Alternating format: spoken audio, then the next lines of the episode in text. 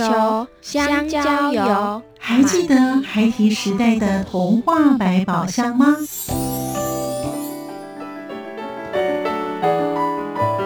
我是桂文雅，世界是一本美丽的书。我是曹俊彦，从小就喜欢画画。我的人生，我是王淑芬。当全世界都在下雨，泥泞不堪，全世界。我是王家珍，持续不断，好好的写。我是林世仁，创作儿童文学，让我找到自己生命中的阳光，可以探寻到生命中充满不可思议的兴奋。现在就跟着徐凡，我们一起施展魔法，回到时光隧道里，一起去挖掘笔尖上孩提的奇幻之旅吧。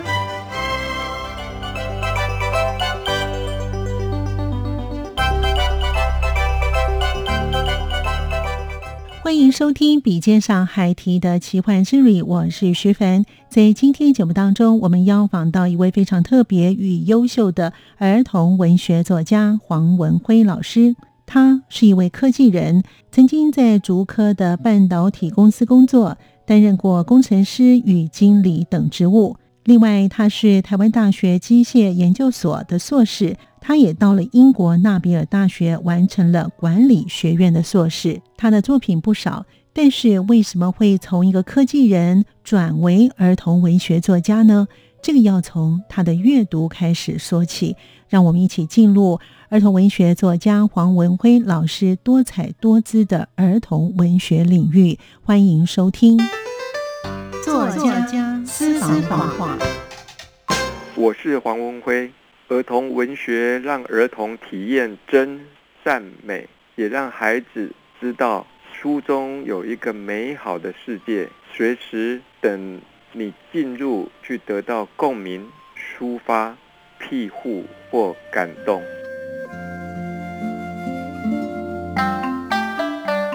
声音印象馆单元，我从小就很喜欢阅读。我从小学五六年级就每天写日记了。可是我想去最漂亮的城市，所以我就选了苏格兰的首府爱丁堡，选择去那边读书。我对成为作家已经有一个梦想了，希望有一天，希望能够去做到达成。欢迎朋友们收听今天的节目。在今天节目当中，我们非常开心邀访到一位非常特别的儿童文学作家黄文辉老师。他为什么特别呢？待会在节目当中会跟我们听众朋友分享。首先，我们先请呢文辉老师呢跟我们听众朋友先打声招呼了。老师您好，徐小姐好，各位听众好。是，老师真的是非常特别的人哦，因为他是一位科技人哦，真的非常的优秀哦。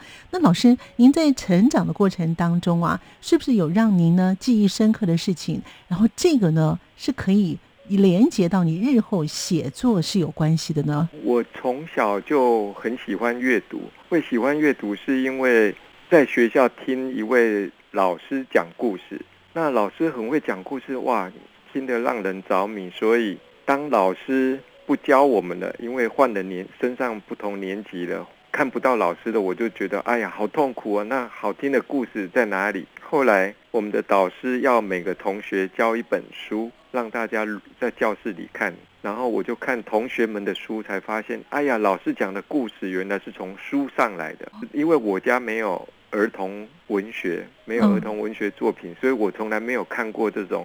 儿童文学故事书，所以都要靠那位老师讲。后来我知道，哎呀，原来书上就有，我就迷上看书了。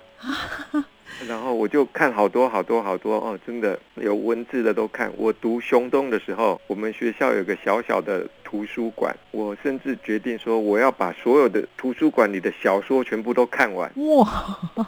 啊，我们熊东有一本小小的那个登记的。本子，嗯，就是你看过什么书，借什么书会盖章？对，我应该是全校盖最多的吧。可是我听您书还可以念那么好，看那么多的课外书，可是我还可以念那么好，应该 应该再更更好一点。我，可以更好一点。后来已经很好了。对啊，啊，因为有在看很多书，就有很多感想，嗯、所以我从小学五六年级就每天写日记了。那个日记本都还留着，一直写写写写写写到大学毕业吧。嗯嗯，开始上班才没有再写。哇，好可惜。那个日记本就一除了写真的日记，也会写一些编的故事。所以我想会对书写有兴趣，应该也是从这样开始的。果真，儿童文学家们呢，哈，对于阅读呢，真的是都是非常大量的。老师，你刚才客气了，你念雄中的时候呢，读了那么多的课外书啊，可是你本业的书籍还是念得很好，因为你是台大机械研究所的硕士，同时你也到了英国的纳比尔大学的念了管理学院的硕士，所以您念了两个硕士哦。那原本呢，您自己本身已经在科技业，而且你已经是主管级的，为什么是什么样的因缘？想要让您成为一位儿童文学作家呢，老师？因为我在园区上班的时候，我们要穿无尘衣，在那个工厂里面叫无尘室里工作，然后。每天都很规律、很固定，然后我做着做着就觉得说，我跟公司里成千上万的同事们好像没有什么差别，然后我就会觉得说，如果我去写书或做不一样的事情，我就可以稍微有点不一样，因为我会觉得每天都很规律、规律，人生这样就过去了，嗯，会突然觉得有点空虚。虽然我们在经济条件上，公司有给我们。补偿，可是总会觉得人生上面，难道我的这一辈子就是这样的吗？在那个无尘室里，有一天我就这样想。郑老师，您在科技业待了多久的时间呢？我的断断续续，应该如果都断断续续待了六年，他、啊、如果真正的时间加起来，嗯，扣掉中间有间断的，应该整整四年吧。所以，老师，您为什么会到英国去念个管理学的硕士呢？因为我一直向往能够出国去留学，想去看那个外。国的世界，所以我就想，我已经读了工程的硕士了，是，那就再读一个管理硕士好了。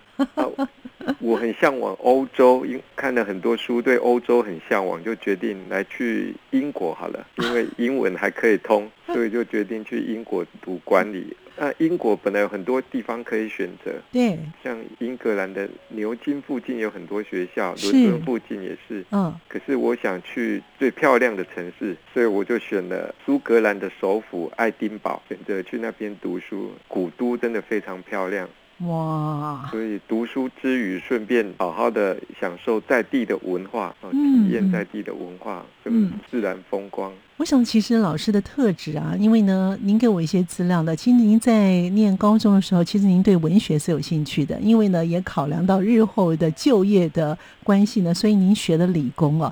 可是呢，在文学啊，有分成非常多。您为什么会想从事儿童文学呢？因为其实这算是一个比较小众的文学。您为什么会选择儿童文学为主呢？我对成为作家已经有一个梦想了，嗯，希望有一天。希望能够去做到达成。后来就认识女朋友，我们因为文学上的交流、共同嗜好交流，就认识女朋友。而我的后来她成为我的前妻啊，后来离婚了，所以现在是前妻。我们结婚后，其实结婚前她就开始在写儿童文学了。哦，写儿童文学，然后他他从一开始写，我就跟他早就已经在一起了，看他怎么写每一篇每一篇，然后他越写越多，他也出书了，整个过程我都有参与，我们也会讨论啊，所以那个过程中我就慢慢的哦，对儿童文学慢慢有了解，所以就自然而然就成为儿童文学作家。对，因为天天就我们就等于生活在我去上班，可是回来就。生活在那个文学的家庭生活里面，真好。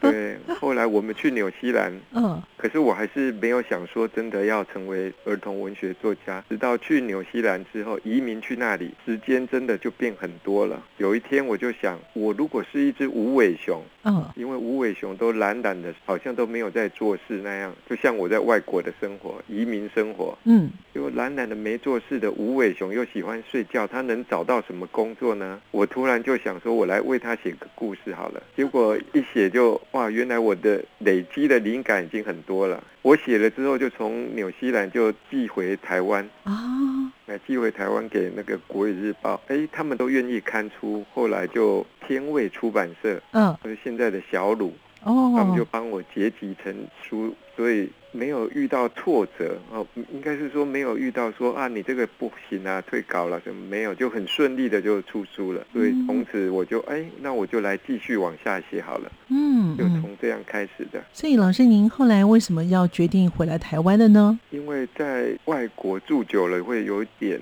觉得那个土地跟自己好像没有特别的关系啊。哎，你会觉得说风景很漂亮，可是感觉自己是局外人那种感觉，那个。国家发生的事好像跟自己无关，所以住久了会有点自己。毕竟还是外来人这种感觉。可是为什么台湾这么多地方哎、欸，你为什么会特别选到花莲去住啊？因为我就觉得说，我还要回西部吗？回来前，后来我就想，花莲很漂亮，跟纽西兰一样，都蛮漂亮的。嗯，我就想，那我就住花莲好了。花莲生活步调比较慢啊，靠山靠海，嗯、像我家窗口就可以看到海了。哇，散步去海边很近，那那个。到山边去也都很近，像我喜欢赏鸟、拍鸟，嗯，可以去海边拍鸟哦，很多鸟在海岸边都看得到，也可以去山上拍鸟，嗯，所以可以亲近大自然，也可以去爬山，所以我觉得啊，花莲太好了，所以就选择定居下来了。对对对对。好，所以老师呢，从纽西兰移居到台湾之后呢，在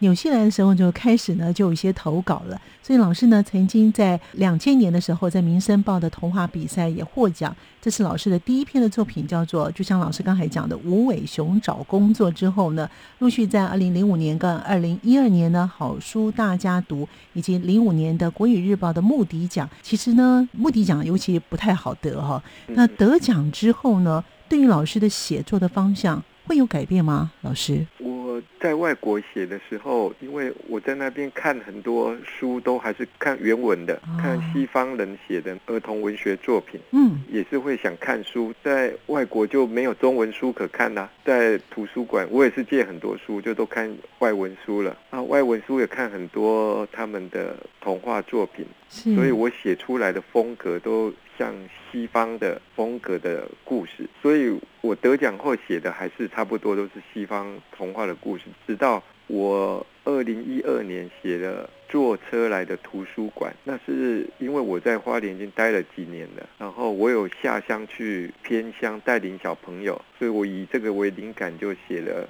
有花莲味道的书，有花莲特色的书。从那之后，我就觉得，哎，我应该写我生活周边的故事才。还是有受影响，就是得奖之后更想要多写一些我生活周边的事了。其实呢，老师给我的资料当中呢，可以看得出来，老师的作品真的不少哦，已经有二十多本哦。在这几年的时间之内哦，已经算是多产的作家哦，真的也不容易哦。而且老师呢，在儿童跟青少年的方面的作品也不少。那哪几本书呢，对老师您来说呢，会有特别的意义呢？我有写了一本《鸭子敲门》，鸭子敲门，鸭子敲门。我是以一个小男孩的角色来写他在外国的生活，因为那个小男还其实就是我啦。只是因为是儿童文学作品，所以要让那个主角变成小朋友，孩子读的时候比较有办法接受这本书。嗯，所以我觉得这个书很有纪念性，纪念我在纽西兰生活的一些点滴，跟里面的故事也是我在纽西兰遇到的一些事情。所以这本书我会觉得蛮有意思的。嗯嗯，还有就我刚刚讲的坐车来的图书馆，他写的是我去偏乡带领小朋友阅读写作，然后。从他们的跟他们的互动联想产生的一本作品，纪念来花莲生活的这段生活，所以这本书我也觉得很有意义。所以这两本书对老师来说呢，是特别有意义的哦。对。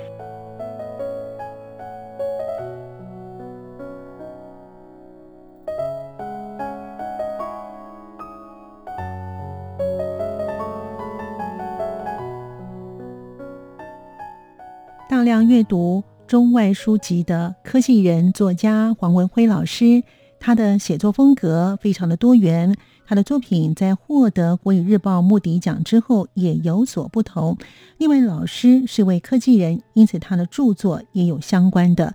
例如《阿夏与电子狗》以及《狗屋里的外星人》。目前文慧老师定居在花莲，他也会开着阅读步步车到偏乡的小学去分享阅读的乐趣。为什么孩子们都很喜欢他呢？我们来聆听他跟我们听众朋友继续说他的故事。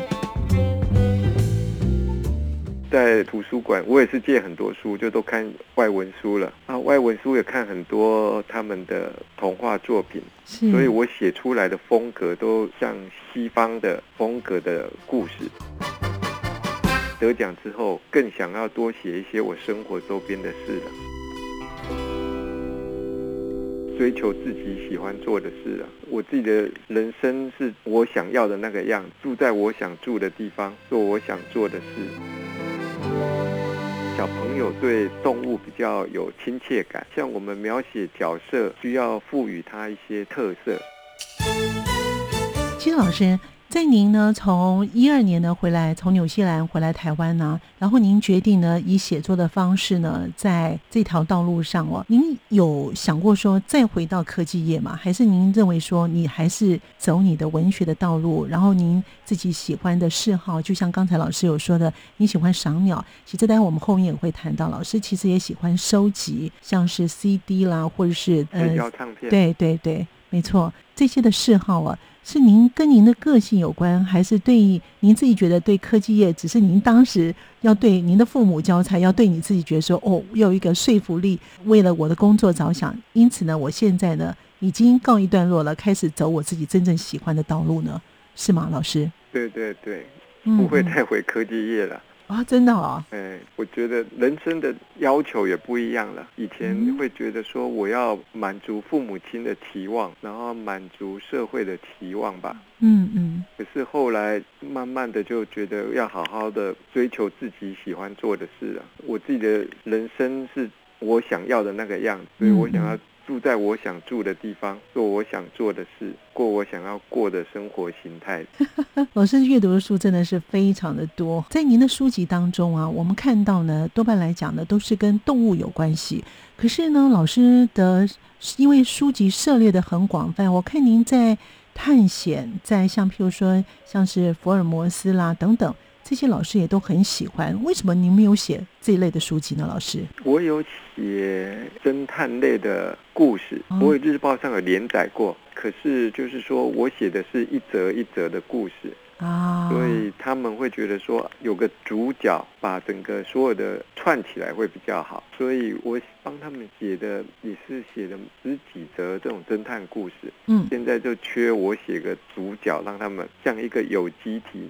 出版社喜欢不是一个一篇一篇的故事，他们喜欢是类似福尔摩斯这样哦，有个串联的，对，有个串联的，所以那个部分还要再调整一下，还没有出书，可是我有写侦探类的故事了，所以老师也会想要把一个有机体把它给串联起来吗？对对对，嗯，还有为什么我写很多关于动物的？是主角常是动物，是因为小朋友对动物比较有亲切感。像我们描写角色，需要赋予它一些特色。是，如果像我们成人文学的话，要主角要多琢磨一些，去描写他的习惯、嗜好这些。可是动物光讲它是大象、狮子，而小朋友心里就会产生那个形象跟他的个性出来了。嗯嗯，所以作者可以因为赋予主角是动物而减少这部分的那个笔墨去描写它。所以以动物为主角，对在儿童文学里面有这些好处，嗯，让它更凸显出来。小朋友也更能接受。是的，老师其实呢，因为是科技人哈，从事儿童文学哈，其实，在您的作品当中啊，还是有这个影子，像譬如说《阿夏与电子狗》。还有呢，就是呢，狗屋里的外星人哦，这个还其实还是跟这个科技是有一些关联的哦。对，可不可以老师可以谈一下您这两本书当时的灵感来源是什么呢？阿夏与电子狗是我有一位朋友的儿子，他有一只以前我们流行过一阵子的电子狗，你跟他讲话，他会有反应的。嗯嗯嗯。后来我就说，叔叔帮你写一本他的故事好了。他，那个小朋友就说：“哇，太好了！”可是他也不知道我真的会把它写出来。啊，当然书里面的电子狗，我因为有就是您说的我是科技人，所以赋予它更强大的功能。啊，写这部分的时候也是比较驾轻就熟，对科技的了解，所以写起来比较不会觉得知识上的不足啦，因为 写起来比较还可以。是，他那个小朋友后来看到了书，他就好高兴，好高兴。现在他常常他会。讲起这件事情，狗屋里的外星人也是类似这样，因为常常跟小朋友讲外星人的故事，嗯，跟他们讲飞行的故事，所以讲时间，关于时间的概念是从科学上来解释。我会跟他们讲这个，因为有时候去跟小朋友分享的时候，我会有一个主题，说我这次就来讲。关于飞行好了，飞机是怎么完成的？我们如为何能够做时间旅行？还有相对论，哦、这都放进来了。好，不过我都会用比较浅显的方式，浅显的方式跟他们解释，嗯、跟那个如何跳跃空间呐、啊，啊，这这些讲给他们听。所以我就想，哎，我也来写个故事好了。灵感就是一开始就是这样，想说为他们写一本这样的书。是。其实老师在您的作品当中呢，其实仔细看啊，跟您以前喜欢的阅读，或者是您从事的工作，其实都是有一些关系的。像譬如说，您的嗜好之一呢是喜欢拍摄鸟，所以因此你有一个候鸟的终身，我觉得这名字也取得非常的好啊。还有魔鬼新生闯江湖啊，以及东山虎姑婆啊，诶，这些都是非常的有趣哦。其实您给我的资料当中，我看到呢，哇。老师的书法写的相当的好啊！您是不是有没有想过呢？用书法的方式呢为主体，把它串接成为一个绘本的故事呢？老师，我一直有希望能够做这件事。嗯，因为觉得小朋友对书法的了解太少了。对啊，这么好美好的文化，嗯，也是一种艺术。是，可是小朋友都。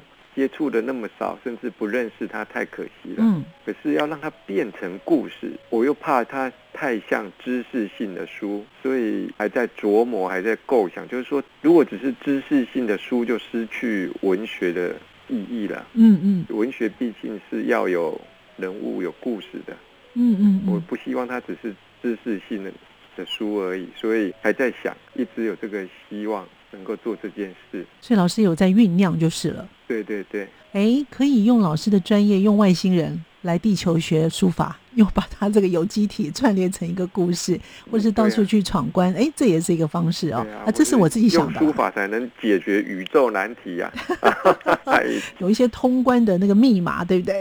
哦，对对对，那个书体没有写正确，过不了关。嗯、是的，对，没错。好啊，这是我的，因为跟老师在访谈的时候突然想起来的。好、嗯，因为老师的阅读的书籍真的相当的广泛哦，而且呢，老师能够在学校呢分享阅读的时候呢，可以。吸引小朋友的兴趣，而且呢，也可以让小朋友跟老师呢互动啊，是不是呢？因为老师呢，就是您刚才有提到说，你喜欢到小学里面去推广阅读，而且您会推，就是开着阅读车哦，到各个的花莲或者是邻近的一些的偏乡的地方呢去做推广阅读。您在这一段时间有没有让你印象深刻的故事？我想应该不少啦。老师会讲几则，让我们的。听众朋友来分享一下呢。像我去跟他们讲故事，偏乡小朋友都很热情、很活泼。他们有时候有些反应，你会让我很感动。像有一次我跟他们讲那个浦岛太郎的故事。嗯，浦岛太郎去到龙宫回来，家人已经都不见了。嗯，他拿着一个盒子，不是一打开他就变老了。嗯，结果我跟小朋友说，我一直很不喜欢这个结局啊。小朋友，你们觉得怎么结局比较好？对，结果那一二年级的小朋友，我记得不知道是一年级还是二年级，有一位讲的真好，他说一打开又回到原来了，家人都回来了。哦，我就说，哎呀，这个结局最好了，世界没有改变。对呀、啊，不然他一一打开那个原本的故事是浦岛太郎瞬间变老，嗯，嗯，那真是让人伤感呐、啊。可是这个小朋友说，让他的家人都回来了啊，一切如故啊。哇，我就觉得哇，这太好了，听得我都很感动。嗯嗯，因为我都没有想到说，哎，改成这个结局就好了。哎，对耶哈，而且我们都被原本的故事限制住了，觉得往伤感的方向去想。对，真的，其实。越小的小朋友，因为我想老师呢接触小朋友的机会非常的多，而且这几年又有什么作家有约啊，都会到国小去跟小朋友分享老师的著作。在您自己本身呢，在花莲这个地方，因为我们也知道说花莲这个地方它在各方面的资讯啊比较不足。老师，您自己本身在一二年在那边住，大概也十年的时间哦，而且您一直都在这条道路上面哦。您个人自己本身在推广的时候，有没有发现有不足的地方，或者是哪些呢？其实是比城市当中的孩子们这些偏向的孩子呢更胜一筹呢？我觉得他们主要是学校的小朋友很少，哦、像我去的学校有些只有九个小朋友。你你说全校九个啊？哎，全校九个小朋友，或是全校大部分都是二三十个吧，很多那种。只要稍微离乡镇远一点的，二十个左右，二十个上下这样。那个不会废校？不会，我们现在都不废校。哦、可是不废校，那小朋友这么少，然后而且他们的老师流动性很高，都是因为都请那个约聘老师，所以约聘老师也不是正式老师。嗯。所以他们老师的教学也没有延续性，小朋友少，我觉得这些小朋友上学就像去玩呐、啊，老师也陪他们玩，所以那个全校因为人数少，一起就是说我们有一个学习目标啦，或是我们有一个想要发展这个学校有一个什么特色啦，因为人少到这个地步，实在没有办法。嗯嗯，所以我会觉得说，他们整个也不能说他们资源太少，可是我是觉得就是由于太偏远，学生太少，跟老师流动大使的，他们的学习跟我们西部小朋友真的就差很多了。有没有方法？就是因为他们在花莲这个地方哈，就是呢有好山好水，用。森林，像我们现在在城市里面不是有森林小学吗？还特别要让孩子呢，在就是自然的领域当中去学习。那可以呢，在花莲的小朋友是不是用这种的教学方式来带领他们呢？这也就是啊，要不然刚好天时地利。就有这样的一个环境啊，可以吗？我觉得西部那种森林小学的概念，嗯、他们除了这样，也会注重一些教育上的东西，该教的还是都会教。嗯、那我觉得我们花莲这边，他们其实真的就是森林小学啦。嗯，真的，他们学校都在山脚下，回家都往山里跑，往田里跑。其实他们生活就像在森林小学，可是他们的教室生活也是像在森 森林里面。哇你只有一位小朋友，两位小朋友。两位同学，所以他们的课业上，他们不会注重。学校老师们也是没有特别去重视这个地方。我是想说，发展他们的特殊才艺，因为他们那里也没有才艺班啊，或是。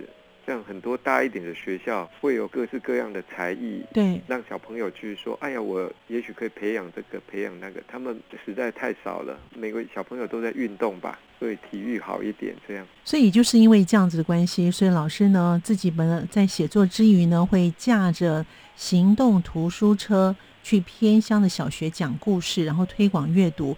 老师，您是怎么样来推广阅读呢？您自己本身，因为你本身是学理工的，应该这个逻辑方面非常的好。您自己本身有规划性、有计划性的推广阅读吗？图书车是一个花莲这里一个心向交流学会，他们就是一个推广阅读的团体。是，然后他们就请我跟我一起合作，他们就请我两个礼拜，那个车子会在学校停两个礼拜。哦。一所学校停两个礼拜，嗯，一所学校停两个礼拜，嗯，然后我就去的时候，开车去的时候，讲一些故事，或是做一些活动，吸引他们，希望他们去借书来看。这两个礼拜内去借这些书来看，嗯，当然我讲的时候会讲，除了故事书里面呢，我会讲，因为我去过很多国家，从事过科技业，会跟他们。